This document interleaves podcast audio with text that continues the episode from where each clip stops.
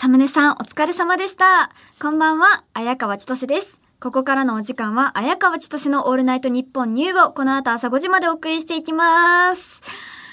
え、っていうか、梅雨、明けてない？ねえ、なんか、いつの間にかっていう感じで、ニュースとかちゃんと見てるけど、梅雨についてもう触れなくなったというか、ね。うん。後ろに黙って、梅雨終わっちゃってないですか？もう気象庁的にも、梅雨明けって明確な基準はないらしいです。ね、知らなかったね。なんか梅雨入りましたみたいなのはよく聞くけど、梅雨明けは明確にしないっていう。それも自分の判断なんでしょうね。そういうのは。そんな曖昧でいいものなのかっていうのはありますけど。ね、でももう、でもちょっと思ってました。梅雨は明けてるじゃんみたいなのは。ちょっとね、なんとなく思ってた。もう自分勝手ですよ、梅雨は。本当に。ね、梅雨入りもちょっと曖昧だしね。でも梅雨入りしました各地でっていうニュースは聞くんでね。あ、そうなんだって思うけど。なんか雨が何ミリ以上降ったらとかはなくて、雨が多いなって思ったら梅雨入りで、雨多くなくなったなってなったら、梅雨明けみたいです。なんだそれ。でも愛媛は意外と梅雨って言ってもそんなにもう東京みたいにジメジメしてないイメージがあってイメージっていうか思い出があって、そうですね、夏の暑さもカラッとしてる愛媛の方が。そうだからね、東京は梅雨も本当にジメジメしてたけど、そのジメジメが最近あんまりなくなってきたからちょっと感じてました、梅雨明けかなって気象庁ってね、ちいかわが運営してるんじゃないでしょうか。わーわー、なんだろう、ちいかわの声あんまりあれだけど再現できないけど、なんか雨なんかもっと可愛いよね、ちいかわね。なんかだって本当に可愛いじゃないですか。あのちいかわもう喋らないけど、わ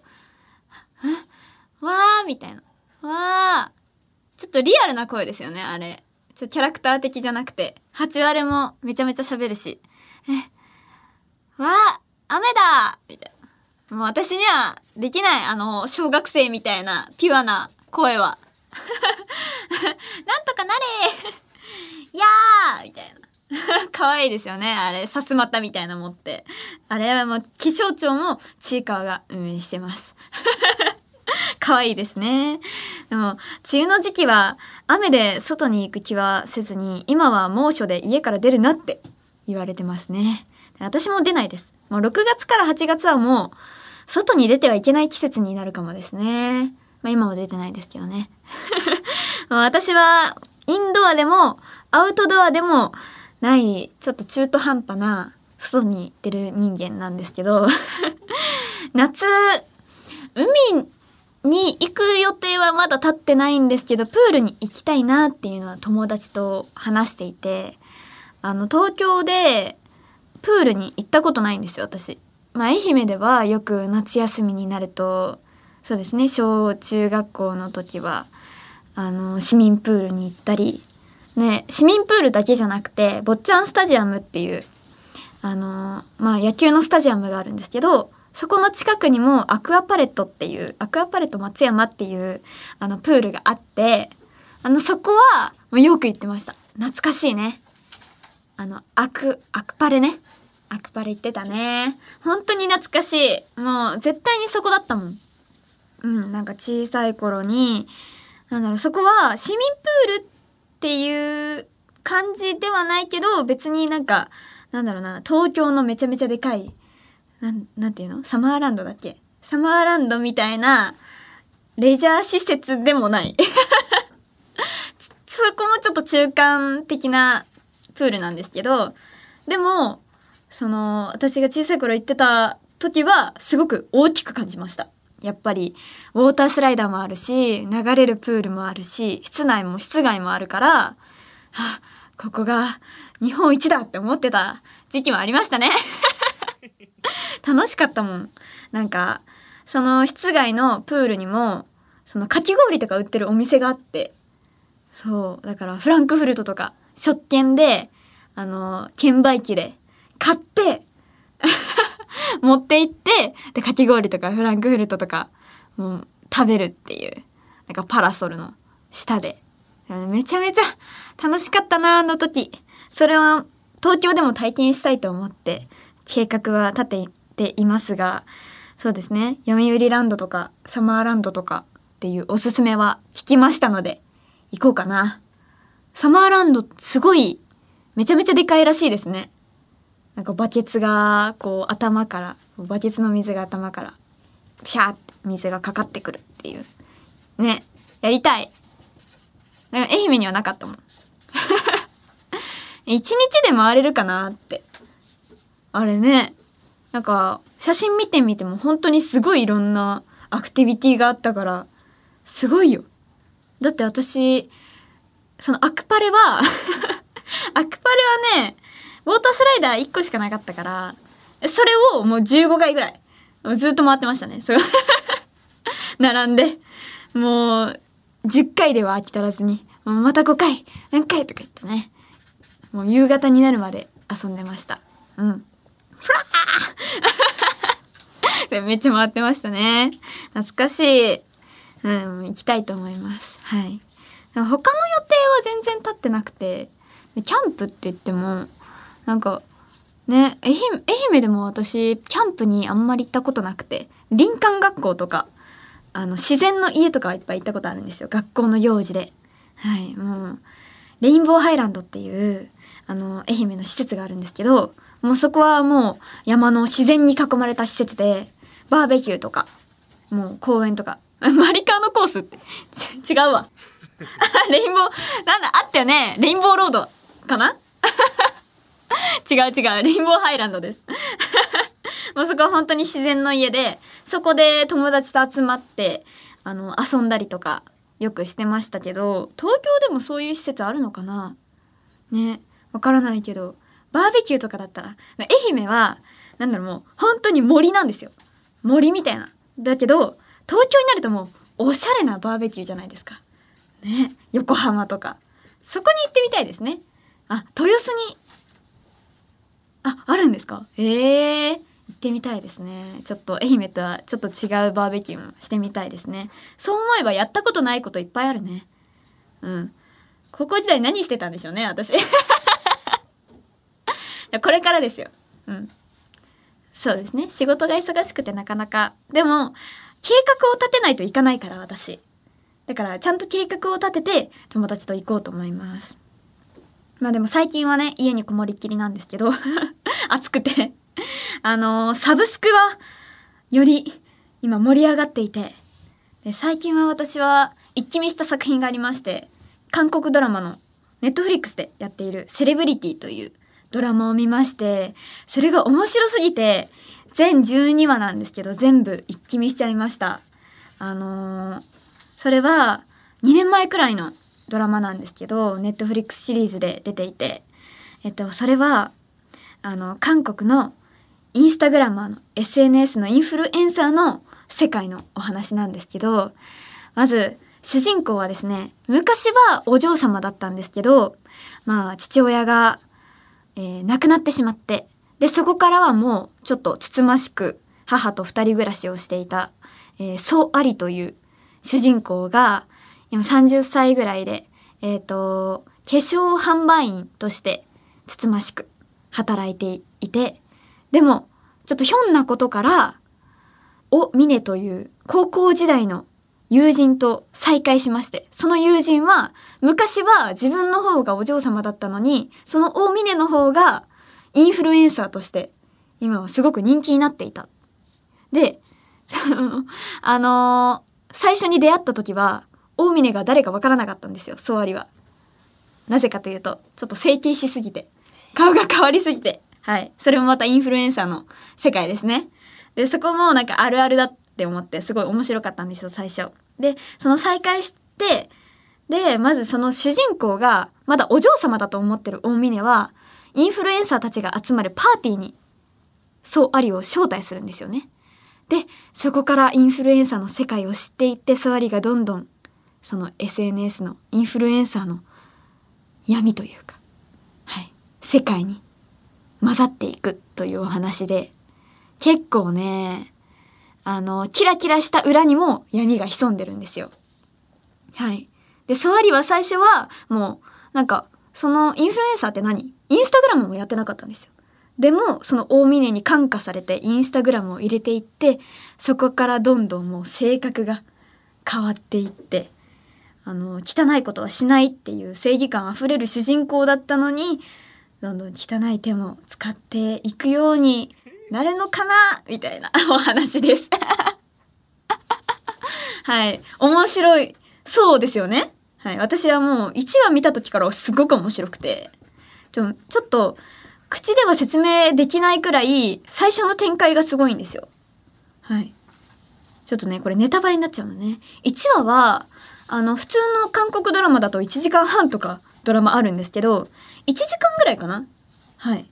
でもネットフリックスって シーエム がないじゃないですか。だから、すごいボリューミーなんですよね。めちゃめちゃ、そのスピード感もあって、一気見しちゃう作品だと思います。ぜひ皆さん見てみてください。はい。それでね、私はそういう一気見ドラマ一気見したり、でも家に困りきりじゃないんですよ、私。あのー、実家に私は猫が猫を飼っていて、でも東京に上京してきてからちょっと猫に会いたいっていう欲が爆発して、はい、会えてないからで気づいたら猫カフェにいました。はっ、こう気づいたの。見渡したら猫カフェにたどり着いていてここはどこ？あ、猫カフェだ。もう本当に気づいたらです。で、猫カフェが初めてではなくて、あの広島に家族で旅行に行った時にちょっとなぜかちょっと猫カフェに入ろうっていう話になって、ちょっと時間もあったので、でそこであの猫カフェに入ったんですけど、警戒心が強い猫ちゃんたちがもういっぱいいて、もう触らなかったんですよ、その猫に。だからそういう思い出があってちゃんと触れ合えるかなって思ってたんですけど、あのー、今回のその行った猫カフェ入ったら、その入り口のもう洗面台、入り口にある洗面台に猫ちゃんが乗っててもうそこから「はあ、あ、猫ちゃんだー！」みたいな。もう、ね、猫欲がもう爆発、もうもぐもぐもぐもぐしちゃいました。もうもうキャー、もうやっと会えたね、あー、やっと会いたかった。もう触りまくりました。で、洗面台にいるからまず手を洗わなきゃいけなかったんですけど、もう手洗ってすぐ猫ちゃん触って、また手洗ってみたいなもうそこから、そう入り口から離れられなくて、はい、もうそこからもう触りまくって、でももうそこからあの店内はめちゃめちゃゆったりした空間で、あの私が想像する猫カフェってさ、もう猫ちゃんと触れ合える場所っていうイメージだったんですけど、そこはなんかインターネットカフェみたいな感じで本当にゆったりできる空間なんですよ。ゲームもあるし、そのスイッチとかもあるし、あとはベッドもある。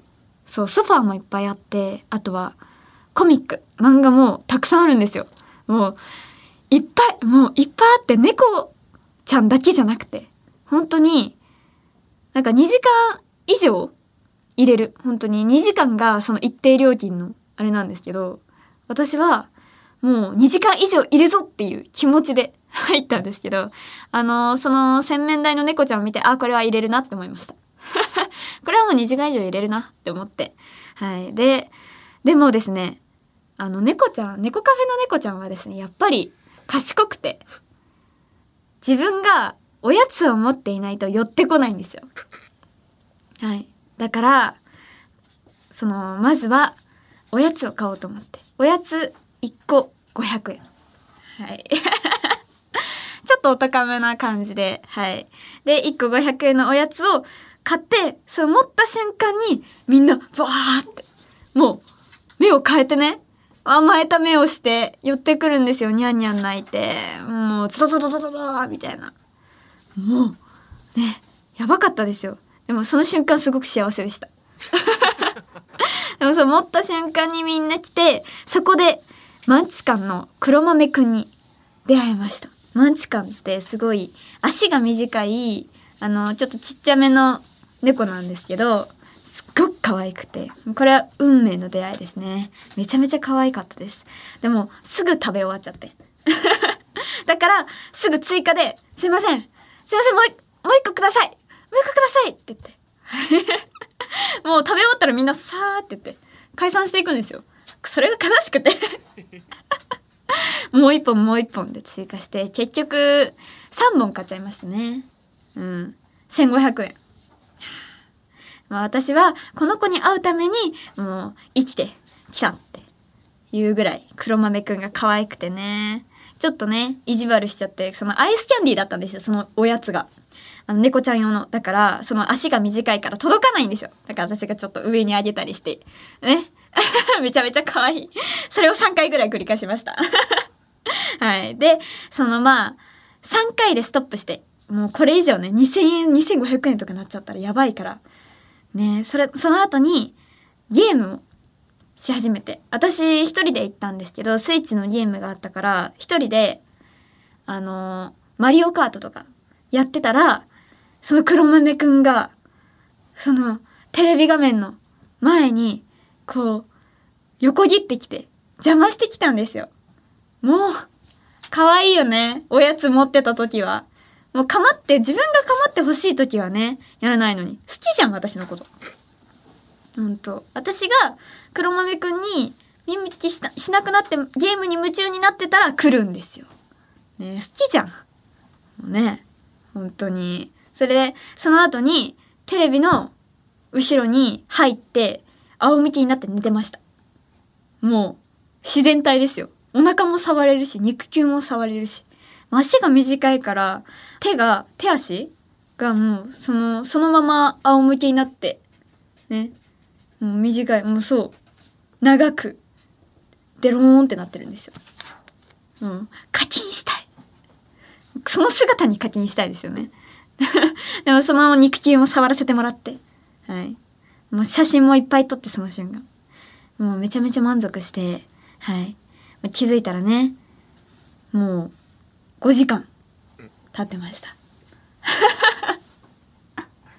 そうですね、にじかん余裕で超えて、まあ実質ただかな、ただでした、はい、実際はよんせんえんぐらいしたんですけど、まあ、ただ本当に黒豆くんに出会えたからただです、はい、もう今度はおやつタワー、もうシャンパンタワーならぬおやつタワーを、はい、黒豆くんにあげてナンバーワンにしようかな、ナンバーワン猫にしようかなって思います。また行きたいですはい。それでは今週も始めていきましょう。綾川千歳のオールナイトニッポンニュー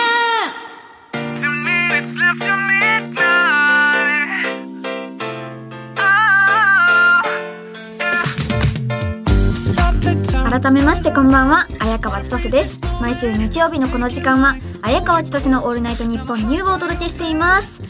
番組イベントまであとさんかげつもないかもはぁねえ、あの綾川千歳のオールナイトニッポンニュー in 東京国際フォーラム、今年のじゅうがつにしゅうめの週末に国際フォーラムホール A でごせんにんのリスナーを前に綾川千歳人生初となる番組イベントを開催します。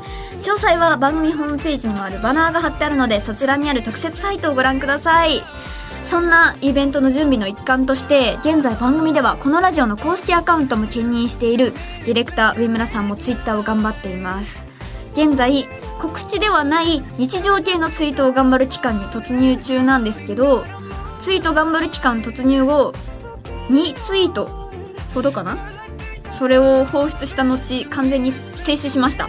はい、現在告知のみをツイート中です。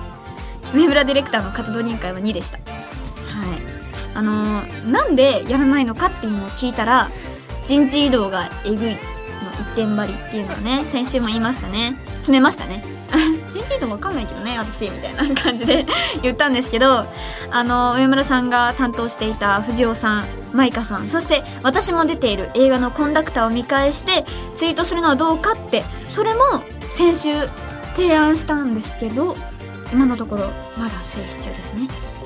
コンダクターは見ましたか？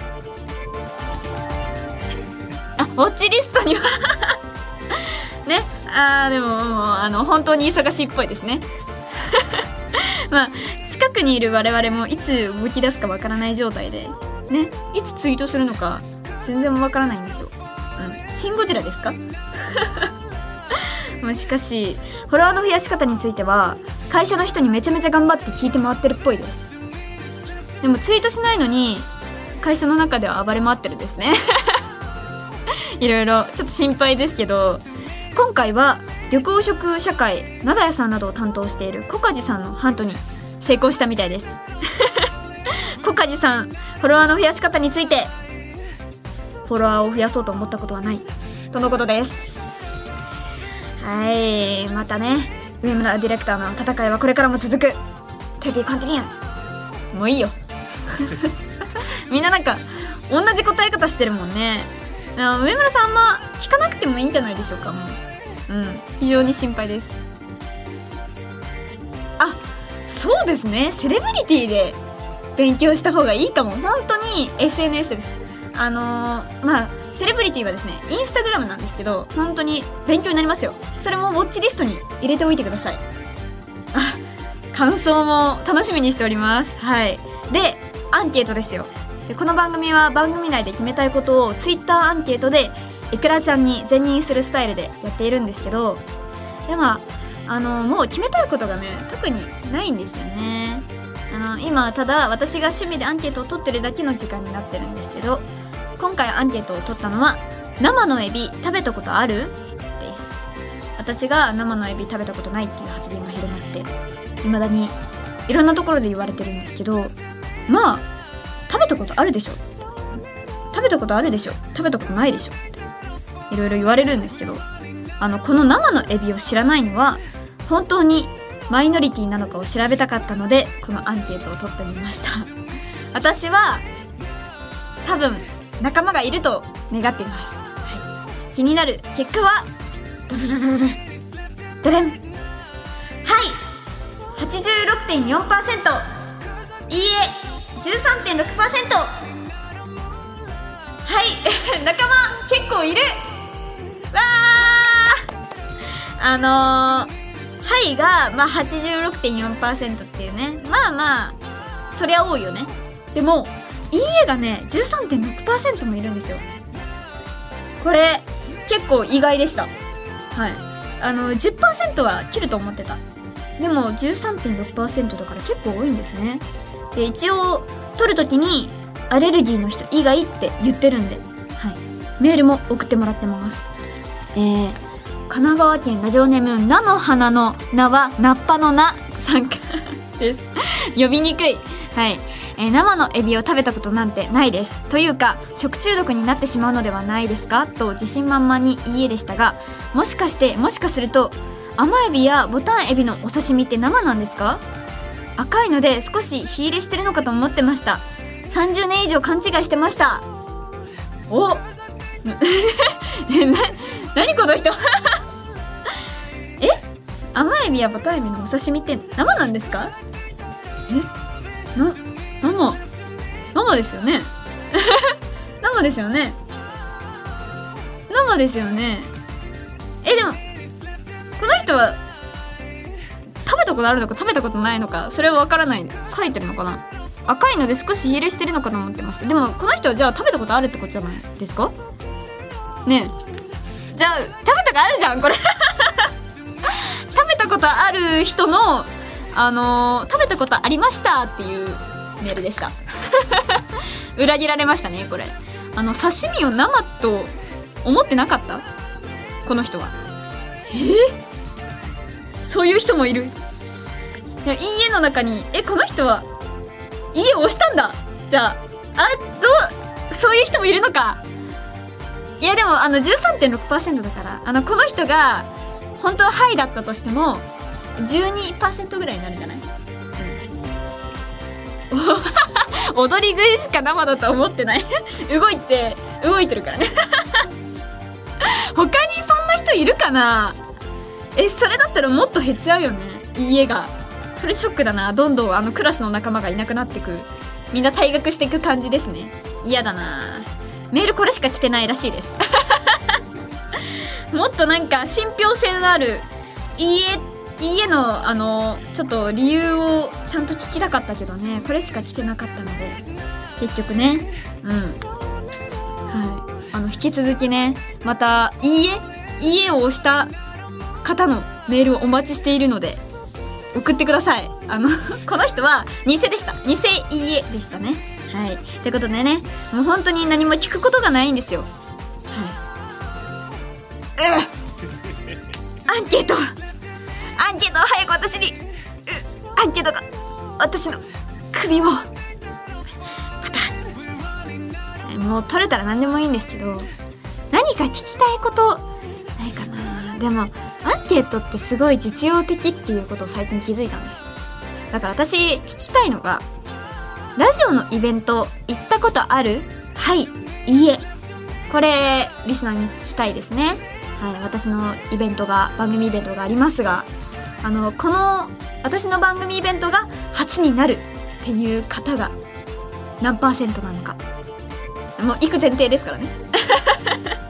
で、あのー、それ以前にも行ったことがあるよって人は何パーセントなのか、これ知りたいので、はい、いくらちゃんに聞いてみたいと思います。さあ、生放送ということでリスナーの皆さんもメールで参加してもらいたいと思います。リアクション、感想メールお待ちしてます。ファックスはお待ちしてません。アンケートには参加してください。受付メールアドレスはあやかわアットマークオールナイトニッポンドットコム、あやかわアットマークオールナイトニッポンドットコム。エビのメールももっと送ってよ。はい、信用してます、私は。いいえの皆さん。メールを送ってくれたいくらちゃんの中から抽選で綾川のお母さんが書いたいくらじおくんステッカーをプレゼントです。住所、氏名、電話番号もお忘れなく。番組ではツイッター、ハッシュタグもあります。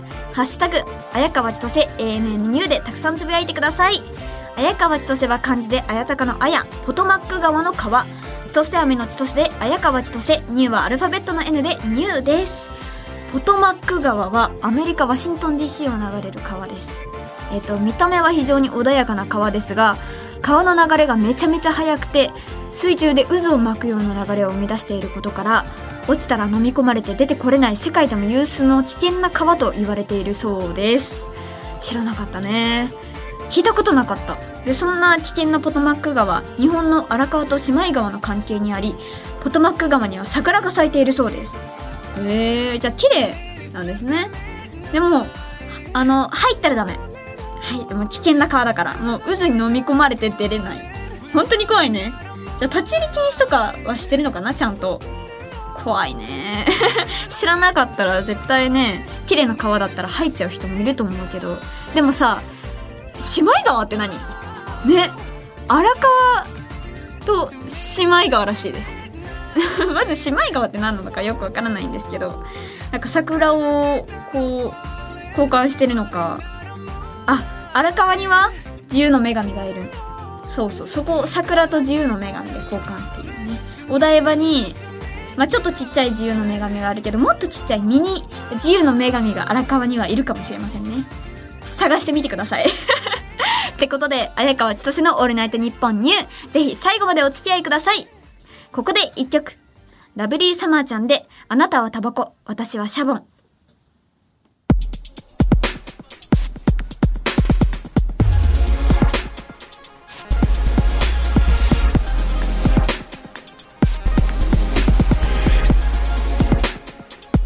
綾川千歳のオールナイトニッポンニュー。綾川千歳です。この時間は綾川千歳のオールナイトニッポンニューをお送りしています。あの、番組のイベントグッズ案がたくさん来ております。あのー、もう一度言っておきますよ。福尾、あ、福尾さんじゃない、間違えた。藤尾さんのアクスタ出ません。出ないので、諦めてください。私の番組なのに、あの、藤尾亮太ガチ勢がメールサーバーをアクスタで襲撃しに来ているらしいです。はい。もう困っちゃいますね。あの、藤尾さんはすごい需要あるみたいなんで、そちらのファンクラブで作ってみてはどうですかね。これも先週なんか提案したけど、響いてないですね。あの、押したらいけるって思われてる。はい。えー、ラジオネーム、絶対レード。綾川さん、我々は藤尾さんのアクスタが出ないことなど、ひゃくも承知。藤尾さんのタレントランクを考えれば、アクスタは出ていて当然でありながら、これまで出ていないことには必ず何かしらの理由もあることでしょう。それくらい大人なので理解しています。理解しているからこそ、その先の奇跡を私は信じたい。もうこの際、アクスタの形をしていれば何でもいいです。我々にアクスタをください。お願いします。すごいですよね。おかしくなっちゃった。アクスタが欲しすぎて、心配ですね。あの、わかりますよ、気持ちは。あの、でも、あの、ちょっとね、もう一度言っておきますよって最初に言ったけど、もうこれですよ。はい。アクスタそのものが欲しくなっちゃってるっていうね。私もね、その気持ちはわかるんですよ。あの、ちょっとアニメグッズを集めていた時期は、はい。アクスタということに、アクスタというものに見入られてね、あのー、何でもアクスタを見かければ買っちゃうっていう、そういうね、あのー、禁断症状があるんですよ、アクスタ。でも、藤尾さんは諦めてください。ちょっとね、すごい、すごい文章でしたね、これ。百も承知でありながらとか、えー。では次、神奈川県ラジオネーム佐藤のくずもち。イベントグッズですが、名言アクリルキーホルダーはいかがでしょうか。今のところイクラタン、エロくなった人、野々宮編成局長あたりが候補になってくるかと思います。私が噛んだところばっかり。もうアクリルが欲しいんだね。もうアクリルキーホルダーなんだもん。またアクリルっていう名言。ちょっと私が恥ずかしいからな、これはね。だっていやい恥ずかしいよこれ。グッズ化されるんでしょこれが。ちょっとそれは。だって名言って名言ってね、自分で言うのこれこれが名言としてグッズで出るっていうことが一番嫌ですね。あの野々宮編成局長も多分これ却下ですよ、た多分ねはい、えー、では次、ラジオネーム頭の上にボタン持ち。いくらちゃんが藤尾さんと佐久間さんのアクスタを猛烈に欲していますが、もちろんジョジョ立ちしている綾川さんのアクスタを作るってことで間違いないですか。ああ、今気づいた。あの、そういえば私のアクスタの話は全然出てなかったですね。はい。あの、信じられない。藤尾さんと佐久間さんのやつはね、いっぱいもうメールサーバーをね、あの、いっぱい殺到してきてるのに、私のアクスタの話はゼロ。主役。主役私。はい、もうアクスタの話禁止です。もうやだ。もういいです。もう一切送ってこないでください。はい、アクスタ禁止です。はい。それでは、えー、次、えー、千葉県ラジオネームポッポ、いくらちゃんナンバーろっぴゃくさんじゅう。えー、ラジオで楽しいお話をしてくれてる綾川さんですが、時々女優だってことを忘れがちなので、イベントではぜひ即興劇などやってほしいです。綾川さんの大好きなリスナーアンケートをその場で取って、ストーリーの方向性を決めたりしたら楽しそう。ぜひ、女優綾川千歳の底力、底力を見せてください。わあ、これこれですね。今後、こういうのしか受け付けないです。はい。素晴らしいこの人。さすがいくらちゃんナンバーろっぴゃくさんじゅうと名乗っているだけありますね。一番この人がいくらちゃんです。そう、優秀ないくらちゃん、本当に。この、なんだろう、番組イベントだったら、アーティストの人がやる番組イベントだったら、ライブをやったりとか、あとは、なんだろう、あ、芸人さんだったら、そう、芸人さんだったら漫才をやったりしますけど、女優だったらってなるとやっぱり演技ですよね。だからこういう企画もすごくいいかもしれません。これはどうですか？あり。もう大人の皆さんがこれはありみたいな顔でわかりますよね、もう。もうこのメールをね、読んだ時点でわかるんですよ。あの、でもこれは結構今後いいと思います。実現ありですね。はい。えーやってほしい企画、グッズ案、ありがとうございます。グッズ案はね、今のところ全然ね、あの、実現できるかっていうのはね、未だに、あの、ゼロです。可能性は。はい。ということで、えー、それではこちらのコーナーに参りましょう。シンデレラストーリー。このコーナーではリスナーからお題となるシチュエーションにありそうないち行程度のセリフを送ってもらっています。そのセリフを綾川千歳が本気で演じ、リスナーの心を動かす、そんなコーナーです。現在募集しているテーマは、運命の別れ。今回はどんな雰囲気のメールが来てるのか早速紹介していきましょう。えー、ラジオネームうるし塗り神殿が崩れてく、呪いが解けたんだ。 あ, あれおいおい何してんだよ、早くこっちに。おー自分だけ犠牲になるんだ。そっか、あ主人公の相方みたいな存在がね、扉の前で一向に動こうとしないっていうね、あの鍵を握る少女が、はい、動こうとしない。そうでも俺は俺は私は私はここでもうここで引き止めるから、もう行って。あー悲しいね、別れだね。ありがとうゴゴゴゴゴゴガシャン待ってー、ね、その主人公の声も届かず。うわーこれが運命の別れか。えでもいいですね、こういうのこういうの待ってました。はいでは次、えー、ラジオネームルル。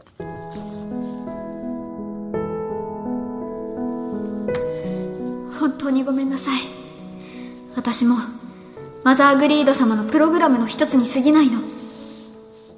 あーあこれはアンドロイドか。アンドロイドが消えていくシーンが想像できますね。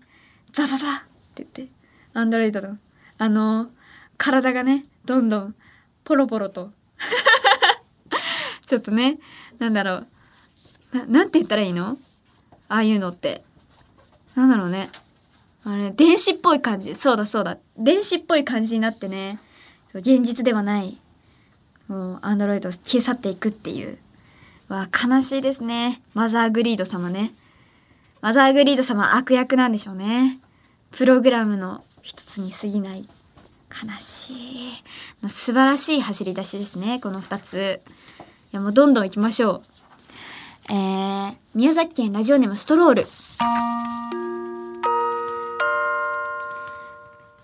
俺が敵を引きつけるからそのうちに逃げろ。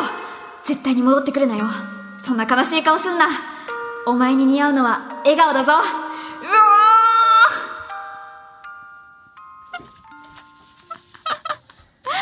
ーこれもう会えないかな、もう会えないのかな。このでも死んだかと思わせて生きてるかもしれない。これは作者が死んだ、この男の子が死んだっていう描写を作らなければ死んでないって私は信じてますからね。多分糸目のキャラですあのいいやつですよ。あの最初はちょっとあら裏切るかなって思ってたけど、こういう展開があるとねもうやばいですね。キャラ投票にいとかですよ、えー、次茨城県ラジオネームハートマト。刑事さんもう少し彼とお話しさせてもらえませんか。はあ、これは犯人が捕まって面会の場を頼んでるんでしょうね。面会の場を設けてくださいって、犯人と対峙して会話劇ですよ。わここで、ね、何かね真実が明かされるんでしょうか。でまた犯人がそこでこう新たな真実を言って、主人公が「おいドドドドドン!」みたいな「それはなんだ!」って言って、犯人がこうやって「時間です」って言って去ってくっていう。うわーもうこれもあれですね、ドラマチック。真実を言うときはね無音で。ビージーエム も何も流れなくて、こうあなんかあれもいいじゃないですか、この犯人の言葉がねそう無音になるっていう。そうでそうそう口の動きだけで、それめっちゃいいね、見たいもん。なんかありそうでないのかな、あんまり私もそういうの見たことないかも。なんかねテンプレであるけどあんまりないよね。えー、では次ラジオネーム頭の上にボタン持ち。今度の休みの日、前から約束してた遊園地に行こうな。じゃあ仕事行ってくるね。あーかーもうでもこれあのにパターンあるんですよ。日本のドラマだったらあの遊園地に遅れちゃうとか、待ち合わせしててあの一向に来ないとか、あのそれはなんか仕事がこう忙しくてとかね、いろいろあるんですけど、韓国ドラマだったらあの死んでますもうあのもう来ませんっていうか会えませんね。 ひゃくパーセント 韓国ドラマだったら死んでます。いやもうだってね、すぐ韓国ドラマはねドラマチックな展開に、まずそれがね起承転結の「起」のところもだもんね本当にもうセレブリティですよこれ。セレブリティの展開ですよこんなのあのね、仕事行ってくるねって言ってね、えー、神奈川県ラジオネームベッキー・フリーキー。間に合った。 あ, あれあれえこっち内回り。あ待って、行かないであこれやったことあるもん、電車ね。電車もうこれは運命ですよね。あの外回り内回りあの山手線ありますけど、冷静にならないと難しいんですよこれ。私はよくやりました、はい、内回りに乗っちゃったとかね。しかもね、あのー、もう東京の電車なんてね緻密なスケジュールのもと動いてるじゃないですかでいっぽん遅れたらもうなんかそのたどり着けない、その時間にはね遅延とかもよくあるし、運命の別れですね、えー、では次ラジオネーム中村くん。えっあやば、エアポッツのケースない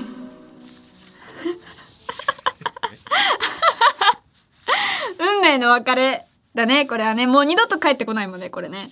あのイヤホンだけあっても、だってケースがないとね。あーでも私エアポッツなくしたことないんですよ。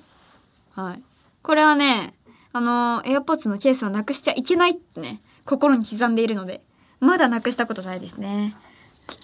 悲しいねこれでは次大阪府ラジオネームノーマルの丸。兄貴、おいら兄貴に会えて本当幸せだったでげす。さよなら。ドワーンバーンドンドン。はいはいあのー、ここにも来たねこいつね。帰りなさいもう。あのここに来ちゃダメ。もう運命の別れに来ちゃダメ。あのもうでげすくんはもう会えないと思ってた。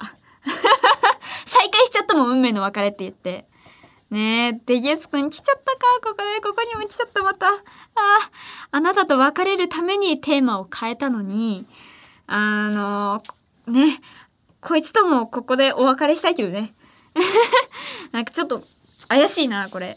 あしかもこれ最後、あこれ最後か。あ変な流れができちゃいそう。あの今回はここまでですが、デゲスくんはもういいです。はい、引き続きメールを募集します。受付メールアドレスは、あやかわアットマークオールナイトニッポンドットコム、あやかわアットマークオールナイトニッポンドットコム。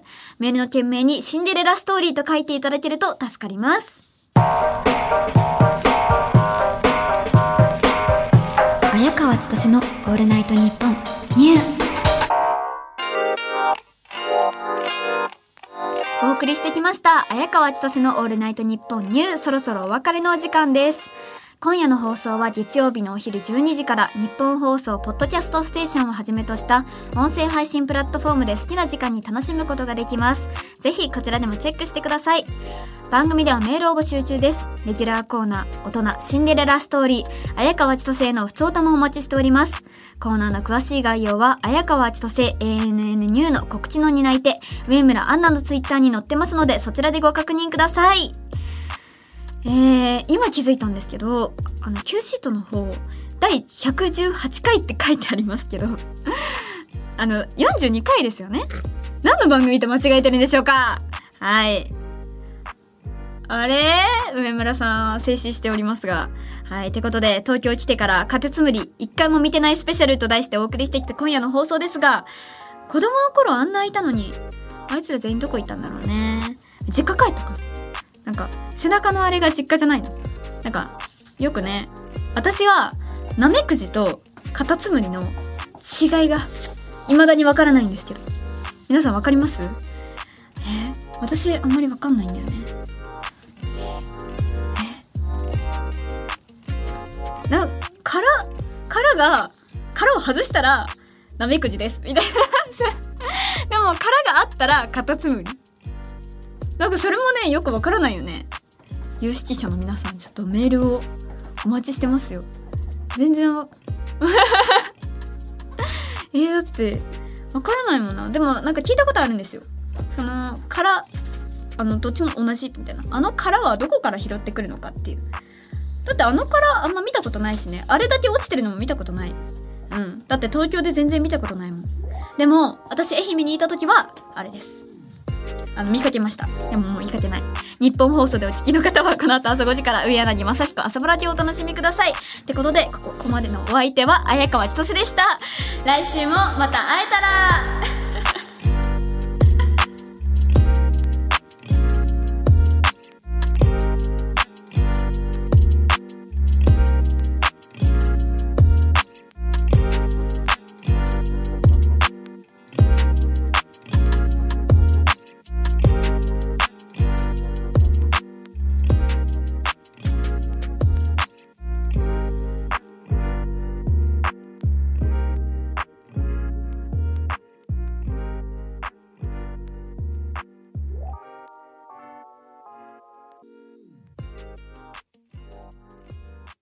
綾川千歳のオールナイトニッポンニュー